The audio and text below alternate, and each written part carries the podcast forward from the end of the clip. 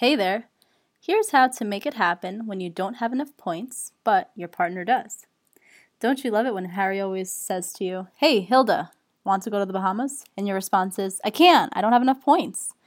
Here's how to turn this negative situation into a positive by following these three methods.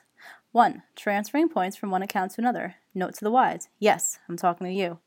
This can be done for free with British Airways and Marriott for Gold and Platinum members. However, it's subject to change as the rules are in constant flux. 2. Buying points at a discounted rate, for example, IHG. 3. Point bonuses after buying X number of points or miles, which sometimes can add up to 100% and thus enabling you to double your points. Have additional topics you'd like me to answer? Tweet me at Point Redeemer or via email at masterofpointsandmiles at gmail.com. Tune in next time where I will share how I netted more than 50k in IHG points without using my credit card. Until next time, bon voyage and happy, responsible swiping.